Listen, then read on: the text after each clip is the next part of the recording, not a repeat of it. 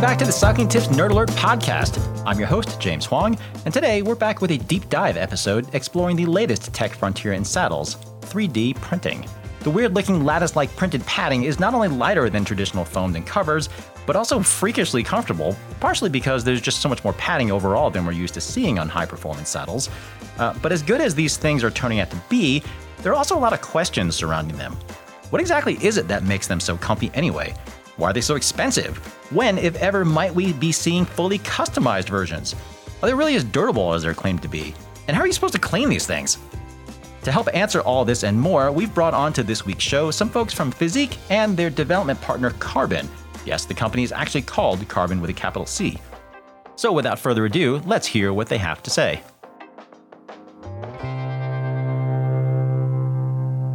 Thanks to all of you for being on the show today. Uh, before we get started, I'd like to first ask each of you, though, to just introduce yourself with your name and title so our listeners know who's doing the talking.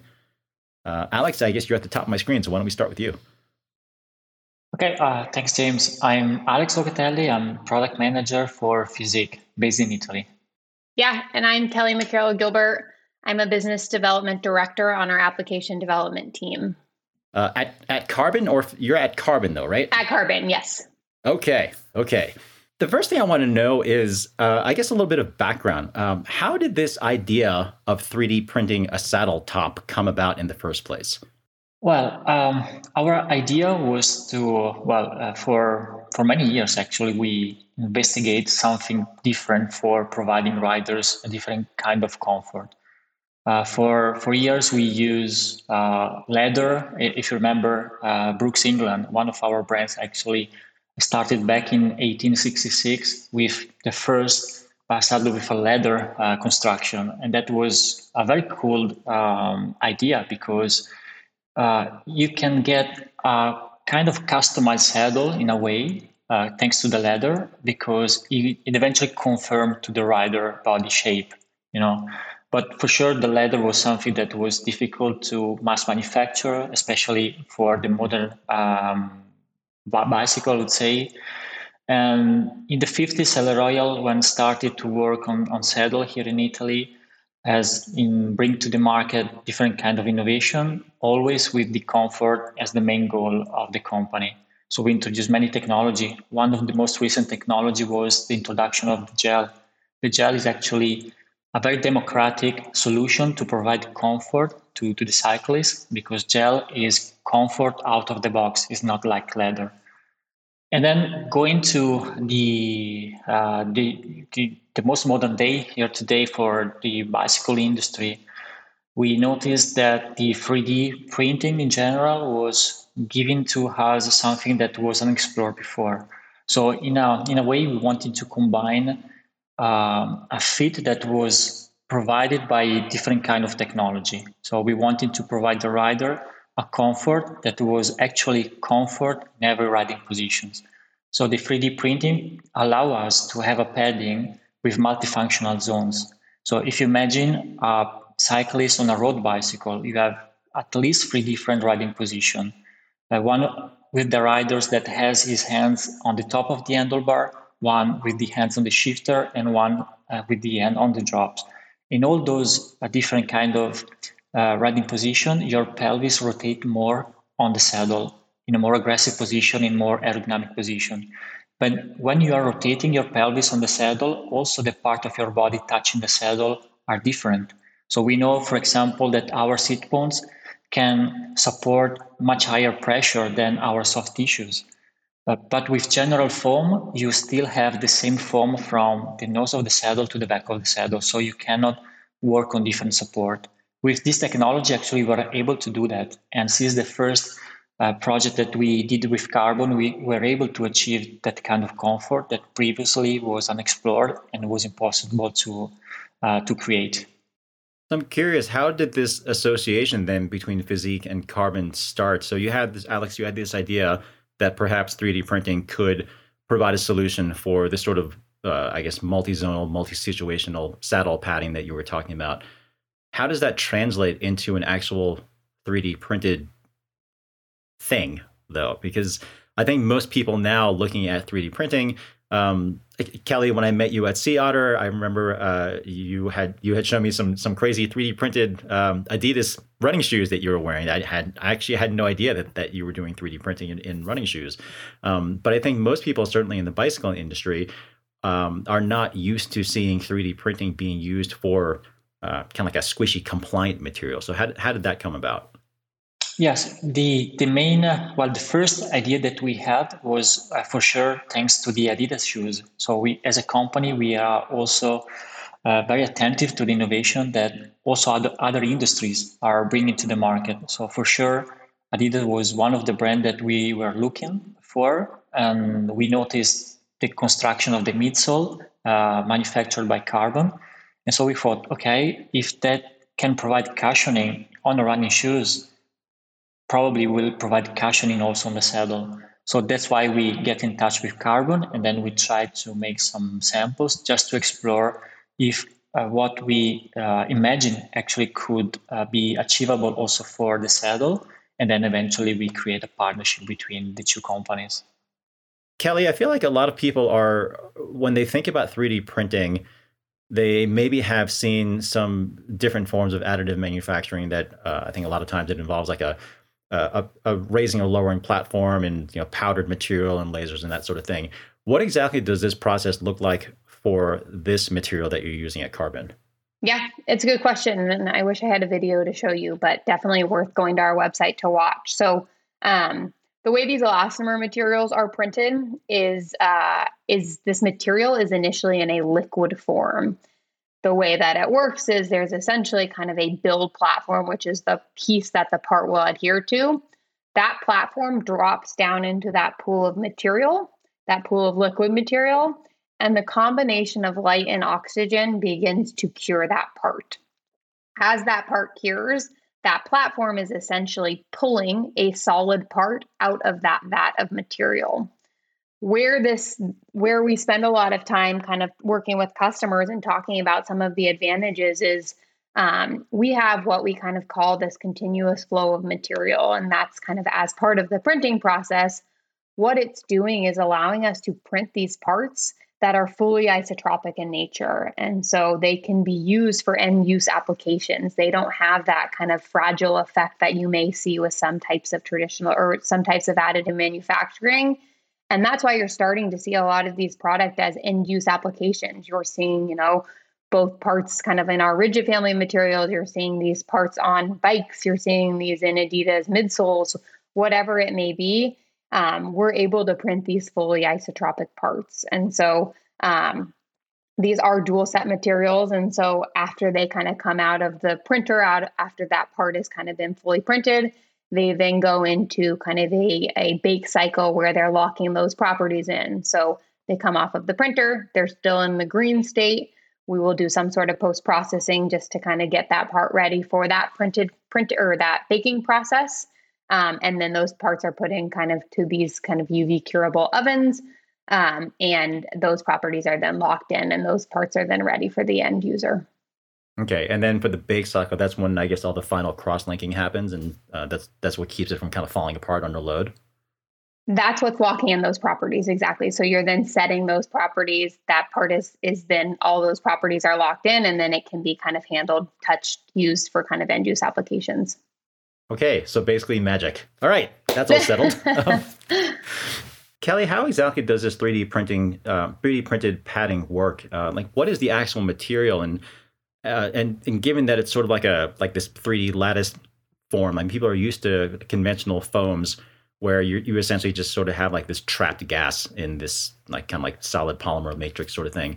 So, it, how how does how does a 3D printed structure work for? How does it provide padding? Yeah, it's a good question, and it's it's twofold. So it's one the materials. That's kind of the base of of what we're talking about today. So it's our elastomer materials, which I can speak a little bit more to, but it's also the software side of things. And so the software is really what's allowing us to tune these materials and to create what Alex is talking about these variable density pieces. And so at Carbon, we have a whole suite of proprietary materials, and so. Um, our focus for this kind of broader uh, premium foam replacement space is using our elastomer materials. And so within that elastomer family of materials, we have uh, energy returning materials, and we have energy uh, dampening materials. And so as you start to look at new applications and figure out, you know, what is the right material to use based on the desired performance, we'll start to help customers hone in on where to start. That energy returning material, our EPU 41 material, is what was used in the Adidas midsole. Um, and then it's what's used in the bike saddle with Fizik. That material is kind of the first piece of the puzzle. Um, once we have that material, those materials are highly tunable. And so then it really becomes um, do we have the software tools to be able to do exactly what you're saying? So create something that is high performing.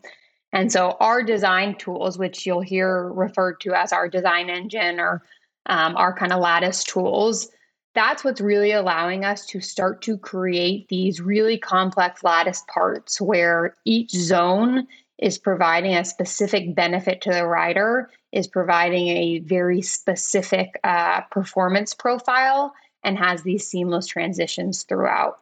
And so, through that process, through both having the right material, but then having the ability to design and, and take these inputs from, from our customers. So, taking years and years of rider data and testing feedback and uh, both aesthetic targets, performance target, the more information we have from our customers, the better these parts are going to perform. It's our it's our customers who are driving the output, and the more these kind of inputs are coming in, the better we can tune these parts to perform in that way.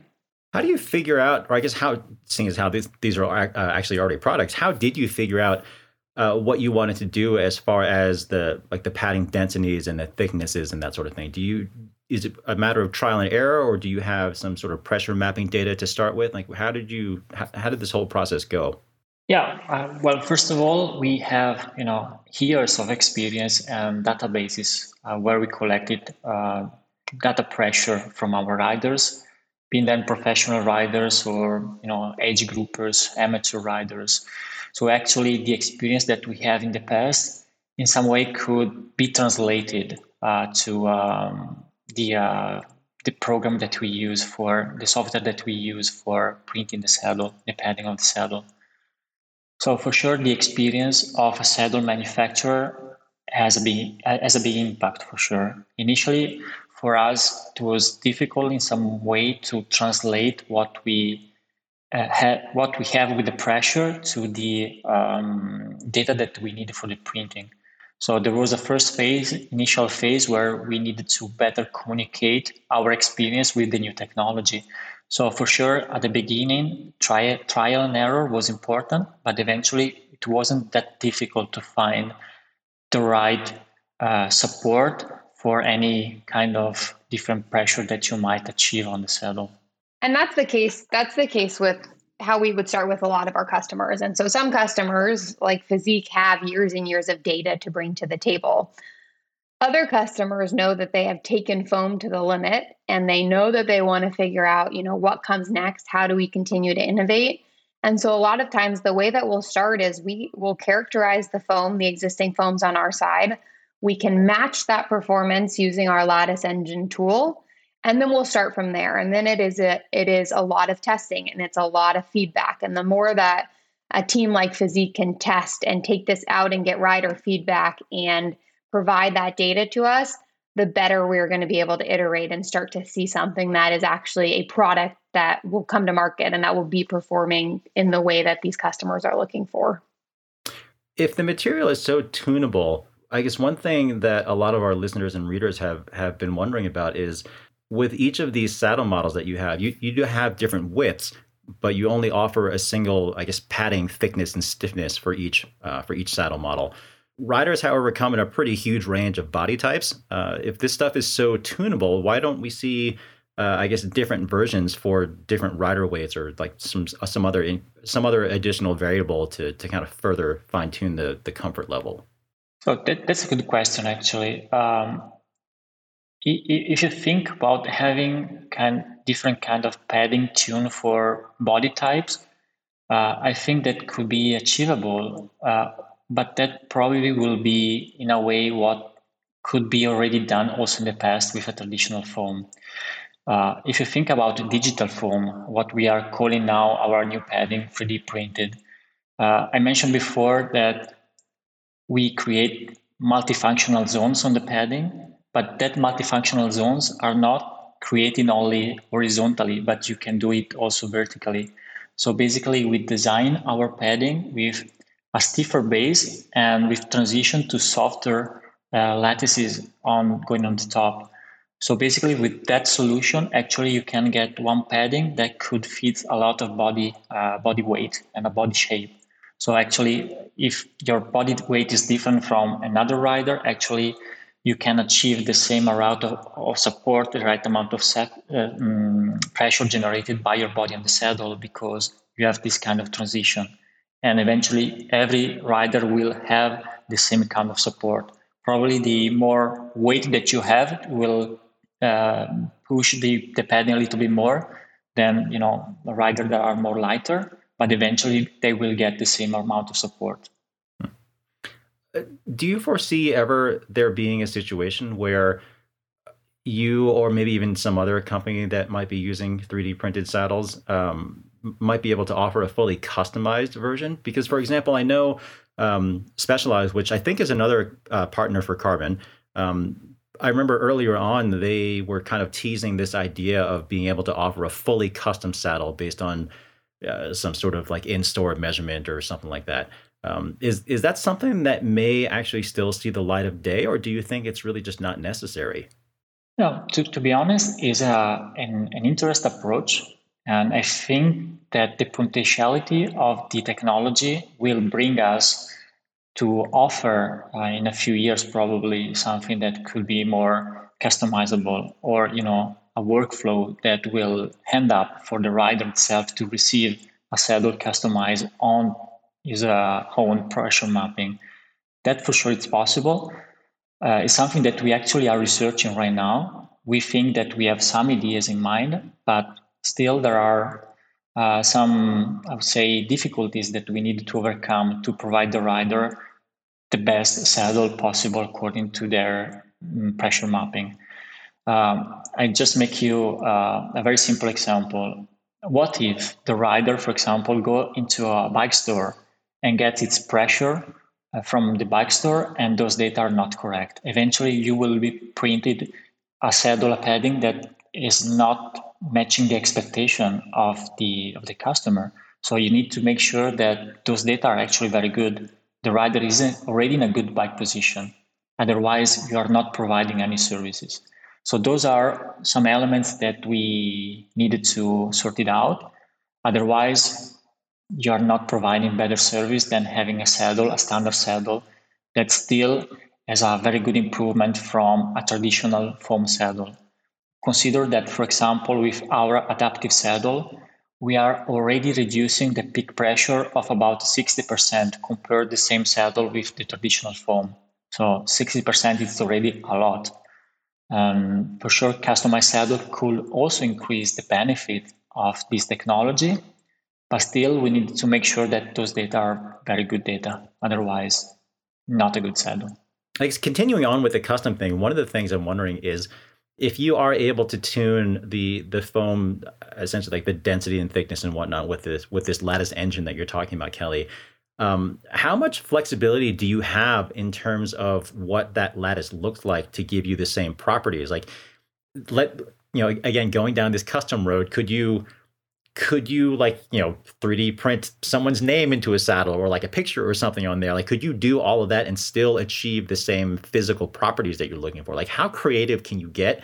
And i'm sort of wondering like how much fun have you had in the office doing stuff like this? Like surely there's stuff in there that just hasn't seen the light of day That is very true. Every time I go into the office, I am pretty amazed by what people are testing, and half the time stuff works, and half the time it's a fail. But there are constantly things being tested. Everything from you know printing with different materials and different colors and things like that. Our, our, our designers, I would say, have a lot of fun in that regard. I like the idea of printing with a picture, a picture of someone. I, I have not seen that one. I'll, I'll, I'll, I'll let our engineers know they should try that. but in terms of kind of that is a that is a characteristic that we ask really early on is what is the aesthetic target because performance we're looking for customers who have an eye for innovation and a goal to create a higher performing product that is kind of step one which is you know what is what are we doing that is better than your existing materials but a big chunk of that is also the aesthetics. And so um, we can absolutely print logos on the on different parts, and we have done that with some of our customers. We also all of our parts have a QR code on them, or kind of a, a ID tag that allows us to see exactly uh, where this part was printed, what batch of material it was printed, what printer it was printed on. And so, what that allows us is to, if there is ever a kind of issue with one of these parts or something that we need to go back and figure out, you know, why is this different than others? We can track that back to see exactly, you know, what material, what batch of material it was using, when it was printed, and on what printer. Um, and so that also allows our customers like Fizik to be able to kind of have a, a, a way of tracking the saddles that are out in the market if there was an issue.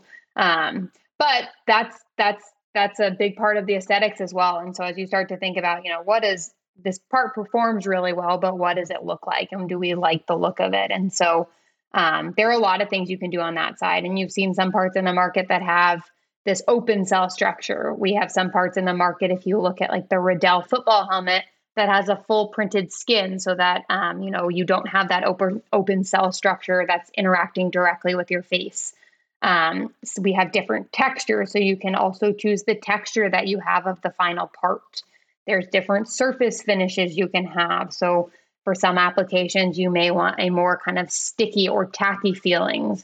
For other applications like the saddle, you may want a more kind of soft, smooth surface finish. And so all of these different things can be incorporated either on the design side of things, so in the actual kind of software, or in the post processing of that part we have different lattice structures. They all perform very differently. There's a whole kind of suite of lattice structures that you can use.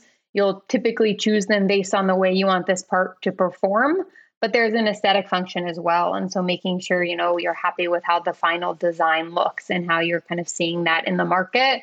Um, these are all really important questions to make sure that the product that you're coming to market with not only performs well, but will also sell well. How do you show that this is a really cool and innovative product, how do you get the end consumer to not just focus on the performance, but also to kind of be happy with how the final product looks?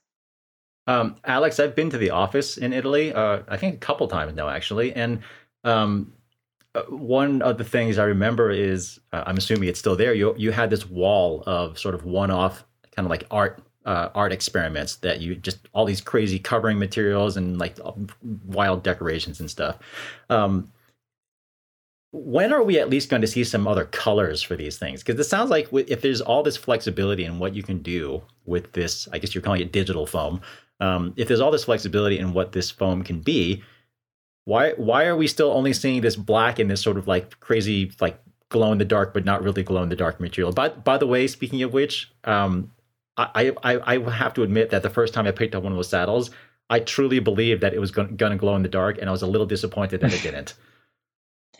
I'll well, send that idea to our designers as well because I love yes, that idea. Yes. yeah, I, I, was I was telling the same thing. So this is a question that we gonna um, gonna have to be asked by Carbon. So we are using the the lattices that they are providing to us.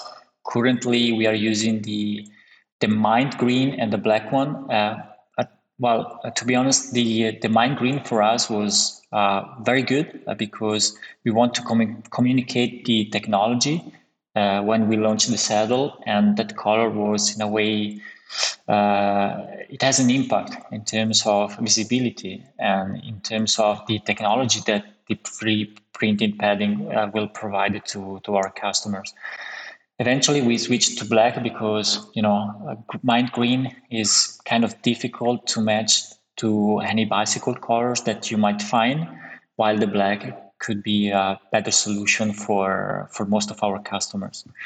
Uh, I expect that maybe in the future we will might be able to use different colors, but this is up to Carbon to give us the opportunity.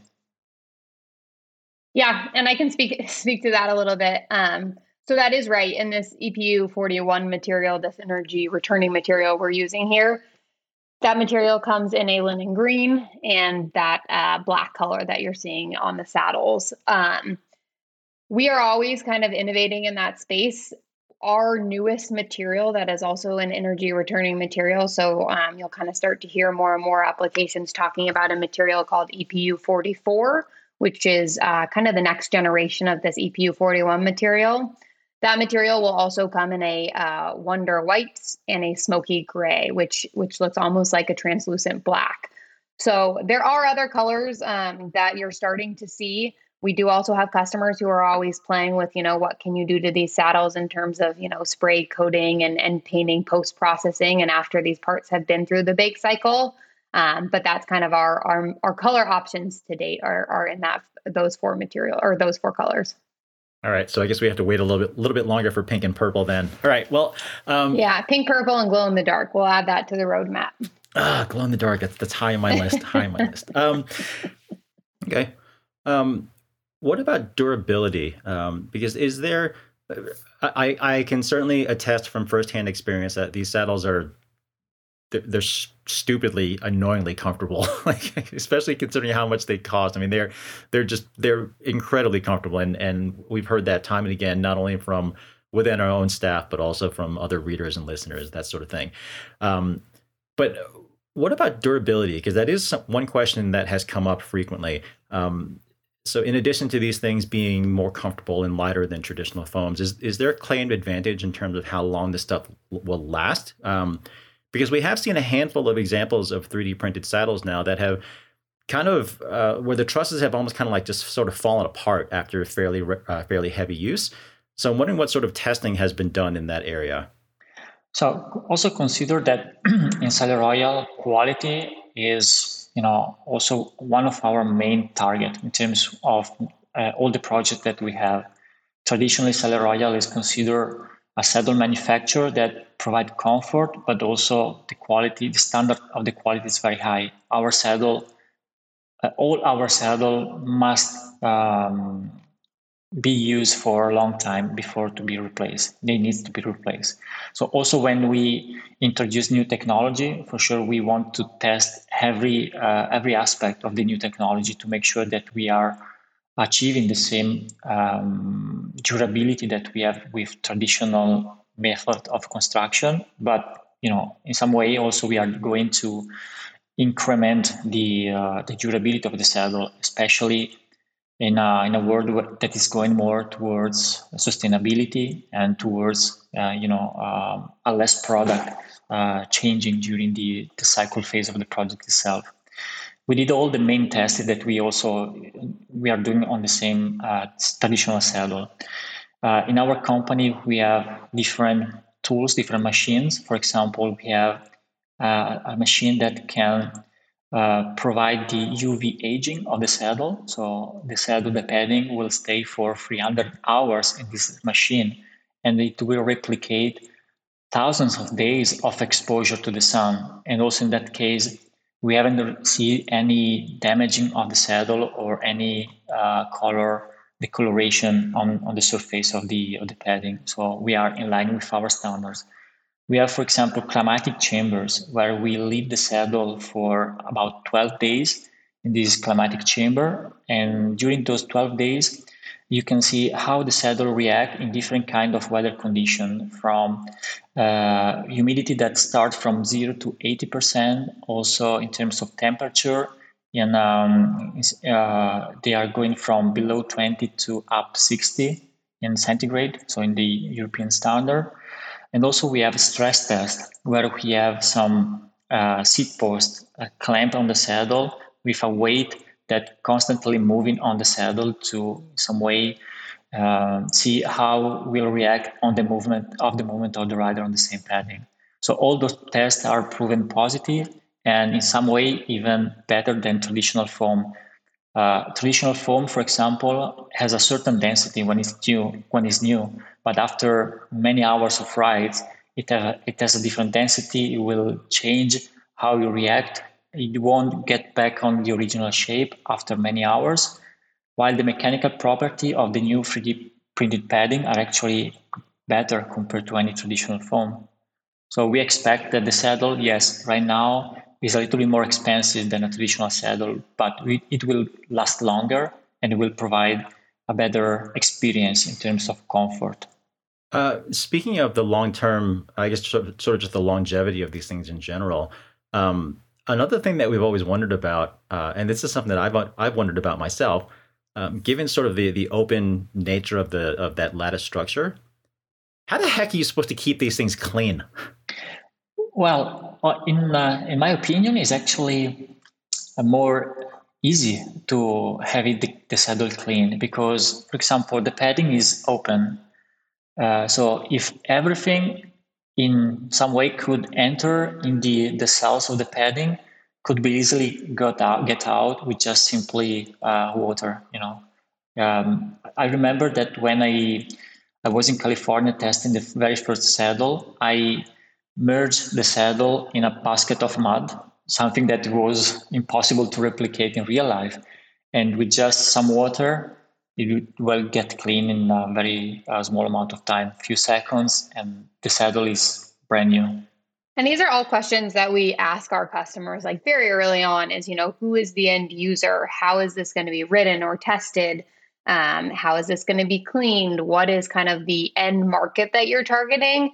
Because then there's certain things we can do on the design side, for instance, like what Alex is talking about having this open cell structure instead of covering it with some sort of printed skin, or just understanding how this part is the goal of performance there are different things we can do on the design side, whether that's changing the ladder structure, whether it's changing the design, whatever it may be. Really early on, we start to ask our customers, you know, what are your assembly goals? What type of shell is this going to be assembled to? Um, who's going to be the target rider? How many hours are people going to be riding? Things like that. And then together we do, you know, a lot of the design side of things so that Alex and his team can then test these you know to extensive extensive standards to make sure we're checking all of the boxes in terms of how this needs to perform. Um, these have been out for i think a couple of years now right? Um, so has anything changed with the 3d printed structure of these from when they were first introduced? Have you made any sort of you know running changes or anything like that to improve any aspect of performance or durability uh, actually, not from from our side. Nothing has changed from the very first saddle to the last one. Uh, so we wanted to mm, see if you know we need to make sure the parameters were correct during the the first months of introduction. Uh, because you know when you introduce new technology, you expect feedbacks from the market, but the feedbacks were so positive that we uh, change our mind in modification of parameters in terms of uh, structures of the lattices, in terms of the divisions of the zones. So the customer were so happy um, that we decided not to change anything. And that was one of the fun parts. I mean, with the Fizik team, they came to Redwood City right before the design was locked. They so Carbon is based out of Redwood City, just south of San Francisco. And the Fizik team came and spent two weeks in our office. We set up um, kind of a studio upstairs where they had training bikes and they would come and test the saddle during the day. They would go out and ride test it, you know, go out, actually ride it for hours, come back and do pressure mapping tests. That afternoon and evening, our design engineers would make changes based on that feedback. We would print that saddle overnight and they would do it again the next day. And so, what could have taken a couple of months by the time we were sending things back and forth and testing, we did this two week design sprint with the Fizik team where they really gave us so much great rider feedback, testing feedback. And together we could make these changes, iterate, and get the next one tested the next day. And um, that really allowed us to move quickly, but it also allowed the data to just be really, really heavily driven by performance feedback and by rider testing and for us to then see, you know, every detail of these parameters that we needed to be honing in on. Uh, speaking of that development process, Alex, I'm wondering if you were to try and develop a new saddle using these traditional foams. You know, Kelly mentioned that you could, you know, provide feedback and then make a change, you print it overnight and then test it again. Uh, you can make these really rapid changes and then test everything in, in real time almost. Um, with a traditional foam, what would, what does the normal process look like for that, and what sort of timeline are you normally working at? Well, um, I think this question is key uh, in the introduction of the technology for us. As Kelly mentioned, thanks to this technology, we can iterate faster. So if I should translate all the iteration that we did for the 3D printed padding into the timeline that we can be considered for a traditional foam probably will took three, four years to make all those iterations that we did in just one month. Because if you think about it, when you're needed to change the shape of a foam, you need to change maybe modification to a mold. And modification to molds require times, two, three, four weeks. Then go back to the to the lab, test again, make modification, and you are still, you know, losing one month. What we did with the technology is to make uh, maybe 100 iteration, even more in a very small amount of time. And then you are very focused on that project because your energy are focused on that project. You're not waiting four weeks, then, okay, let me try again what was the previous iteration because I forgot the feeling that I got on the old saddle. Now you have all different iteration. You can test it during the same ride, swap, swap saddles in the same ride and see how it reacts differently and then you know give to uh, the uh, the printer different kind of parameters and have something new the day after. That's that's key in the acceleration of the technology and to getting uh, on in the market with a product that is more precise more closer to the initial idea of the project i mean so from a designer's point of view it really sounds like this is kind of a dream come true then right yeah, exactly. It's a big piece of why people, a lot of people talk about making these, you know, parts that are, can't be made with traditional manufacturing that are higher performing and cannot otherwise be made. But the other side of it is it also just allows uh, customers to bring products to market more quickly, to iterate and to take this data driven approach where you can make the smallest changes based on the data that you're receiving, the feedback that you're getting. Get the next iteration out the door get that feedback and and have this full digital workflow of you know what's the previous iteration look like? What are the zones we're changing? What area are we adjusting? And so in addition to kind of creating these these really high performing parts you're also able to move so much so much faster than you are with traditional manufacturing. Another question that certainly always comes up with these sorts of saddles is why are they so expensive? Um, I think the I think people are familiar uh, with the idea that 3D printing something does actually take a fair bit of time. Um, but is it also like is, is it also energy intensive? Like wh- why why does it cost so much? It's a good question, and and we are um, focused on a premium market as of kind of what we're looking at today, and and a premium kind of foam replacement space. Um, but the cost is really driven by what the final uh, part it looks like. And so as you start to think about a cost, um, you really have to look at how is that part printing? How many parts can you get on a platform at a time? How much material are they using? Are they using a really dense kind of energy absorbing structure or is it a more sparse lattice? And so the cost is purely driven by the end customer's design. Um, that's kind of where our focus is today. Uh, we always are kind of looking to see, you know, are there things we can do to speed up the print process? Are there um, where we work really closely with our customers to understand what are their target costs. What is the target cost to bring this to market at tier one? What is the target cost to bring this to market at tier two? And then the way that we work with them is uh, we we really focus on the design side of things, and so then we we look to Fizik to say, you know, if this is your target cost, we can start to advise on things like the printability. You know, what do you need to do to have four saddles per platform, or five saddles per platform, or three, whatever it may be. Um, and so it really is kind of working with our customers uh, to understand what are their targets and how can we kind of get to those together through changes on the design side of things. I don't know, Alex, if you want to add anything else to that.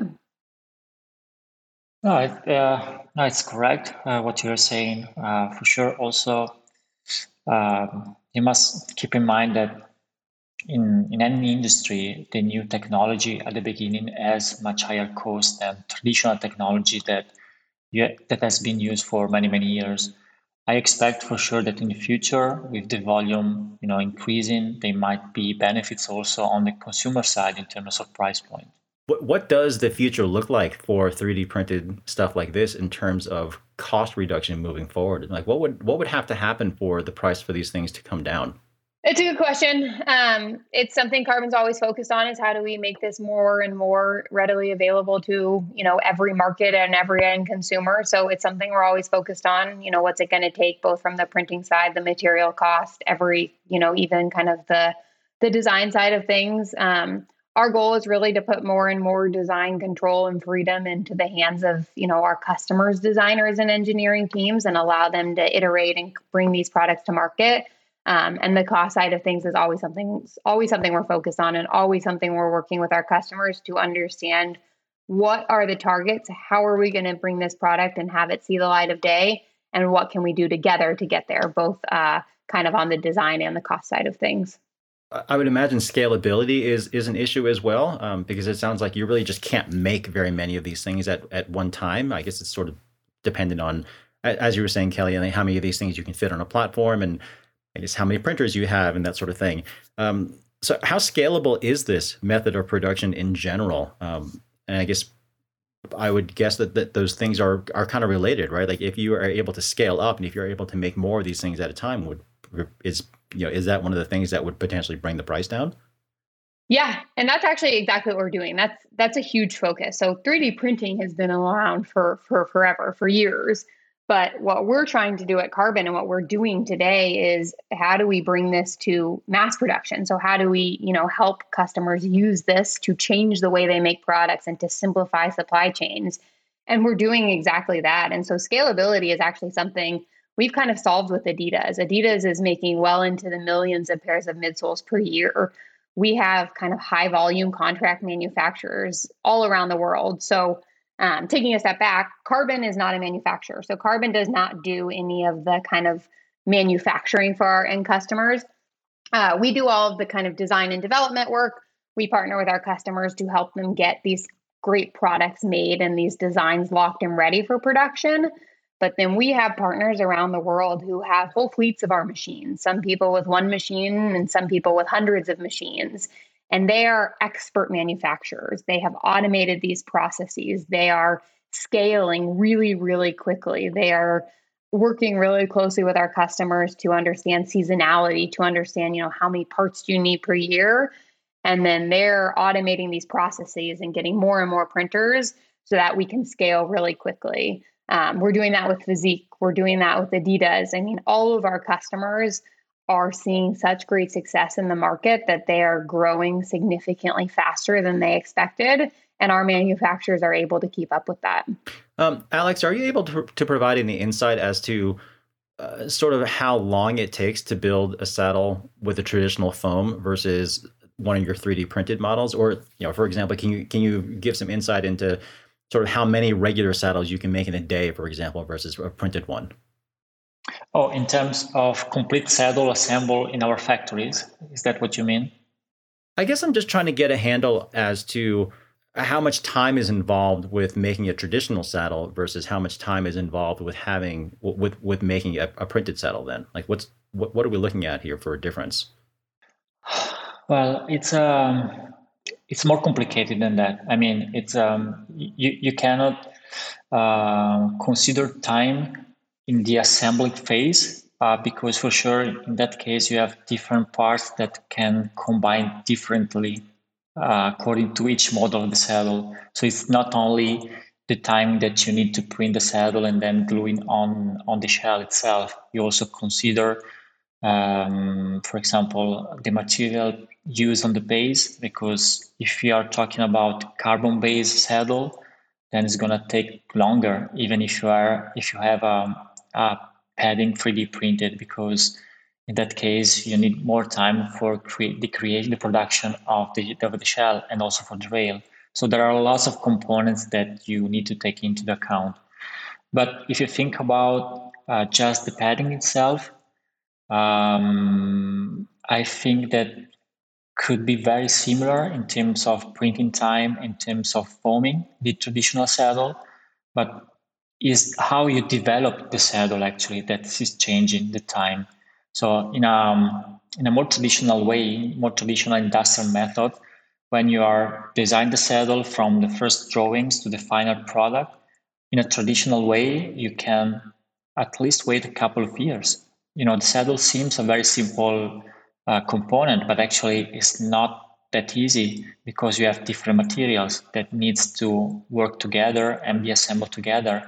And also you need to consider that the padding has uh, a main um, attachment point in some way to the uh, to the rider, where the each rider's individuality has some peculiarity that needs to be focused. You know, so you need to work a lot on providing the right amount of comfort.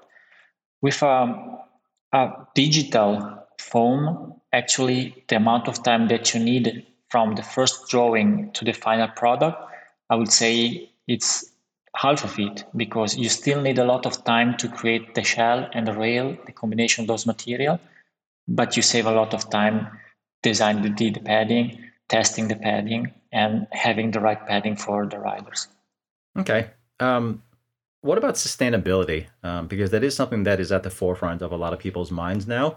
Um, again, having having seen how the traditional saddles are built uh, and how those are made, um, I wouldn't say there's necessarily a ton of waste, but there are, of course, you know, some chemicals involved with you know expanding the foams and um, you know trimming covers and that sort of thing. Um, what what does the sustainability uh, aspect look like for 3D printing? Because uh, it does seem like while I, I'm guessing Kelly, you can certainly provide more insight on this. It does seem like it might be more energy intensive, but it certainly seems like there's a lot less a lot less waste involved. Yeah, I think it's twofold. Um, one is on the materials front, and one is absolutely on like the waste side of things. That is a huge focus for carbon. You will hear carbon talking about it. It's something in in all of our kind of all hands meeting. It comes up is you know how do we how do we get these materials to be fully recyclable? What does the roadmap to getting there look like? And so that's a really big focus for us. It's something our team is working on day in and day out. Is you know how do we make these materials more and more sustainable? but then on the other side of things is is exactly that is how do we limit waste and so our manufacturers are really focused on you know how do we make sure that we're not uh, wasting any material how do we make sure that as you kind of are cleaning these parts you're reclaiming any of this material and so that is the huge focus as well and so you are making sure that any material that uh, is being used in the saddle we're, we're limiting that waste to kind of as, as little as possible so it's something you'll continue to hear Carbon talking more and more about. It's something our manufacturers are really focused on as well. Um, and hopefully, kind of over the next few years, that's something that uh, we make a big dent on is, is how do we continue to make these materials more sustainable? And I think you're exactly right. It is one of the first questions that all of our customers are asking. It is a focus for every industry, every type of customer. People want to know, you know, how, if we're going to change the way we make products, in addition to having these really high performing products, are we also going to be able to say, you know, this is a more sustainable process? And, and that's our goal. Okay, cool. Um, Kelly, what else is on the development horizon for for this sort of technology as far as bike products are concerned? Um, because it does seem like this sort of thing could potentially replace, I guess, just about anything that's currently made out of a conventional foam or some sort of polymer polymer material. Like I don't know, like shoe insoles or grips or something like that. So what, what else are you looking at? Because I'd imagine that there are all sorts of applications that you're considering. Yeah, um, I will answer this and I'll punt it over to Alex to see if he can give you any insight into what the Fizik team's thinking. But um, that's exactly right. So we have realized that we have a superpower in foam replacement. And specifically, in areas where performance is a big driver of the application. So, looking to create a higher performing part. And so, you start to see that. You see that in the saddle market, and we've seen you know great success in that market, but also in other areas, anywhere where um, you need additional performance. And so, we spend a lot of time in impact applications. And so, we have helmets in the market to date with uh, Riddell and CCM, both in the uh, football and hockey space. Um, we have a lot of people looking into body protection, everything from, you know, elbow and knee protectors to back and chest protectors. Um, we have people looking uh, at backpacks and applications around kind of providing more support as you're um, going on these kind of long journeys out with wearing something all the time. And so, um, anything really where there's a performance element we are looking at. And uh, a lot of that is tied to the bike market. We're spending a lot of time, you know, how do we continue innovating in the saddle space, but also what comes next? Is it grips? Is it padding? Um, what else kind of what are these other key touch points where performance really is a driver of what our customers are looking to solve? Alex any hints from from your end as far as what you might be looking at? Well i think that you might expect the range of saddle with this technology be expanded in the near future. That's what i can share so far. Mm, okay. So so cryptic and yet exactly what i expected. Okay All right. Well, in the meantime, I will continue to hold out for for my glow in the dark saddle or or pink or purple, but I guess that'll gotta wait for gotta wait for the for the chemistry to catch up. I guess. Um, well, I think that that's about all I have for you today. Um, so I want to I want to thank all of you for for being on this show. Um, certainly, thanks for your time. I know uh, this is certainly a, a, a busy time for everybody. Well, and and in the meantime, I'm certainly interested to see where where this goes because I dare say we are going to be seeing more 3D printed stuff in the future and not less. So thank you again for being on the show. Thank you. Thanks, James. All right. Well, I hope you enjoyed that conversation with the folks at Fizik and Carbon. If you have any further questions, feel free to leave them in the comment section on the associated written article on cyclingtips.com. Uh, you can also send a message to at Angry Asian on Twitter or Instagram, or, of course, if you're a Velo Club member, you can always find me on our private Slack channel too. Otherwise, if you enjoyed this week's episode, please give us a thumbs up or a positive review on iTunes. It really does help us quite a bit. And if you haven't already, make sure you subscribe to the Nerd Alert podcast so you never miss another episode. Be sure to tell your friends about Nerd Alert because we certainly like spreading the nerdiness. Thanks again for listening, and we'll see you next time.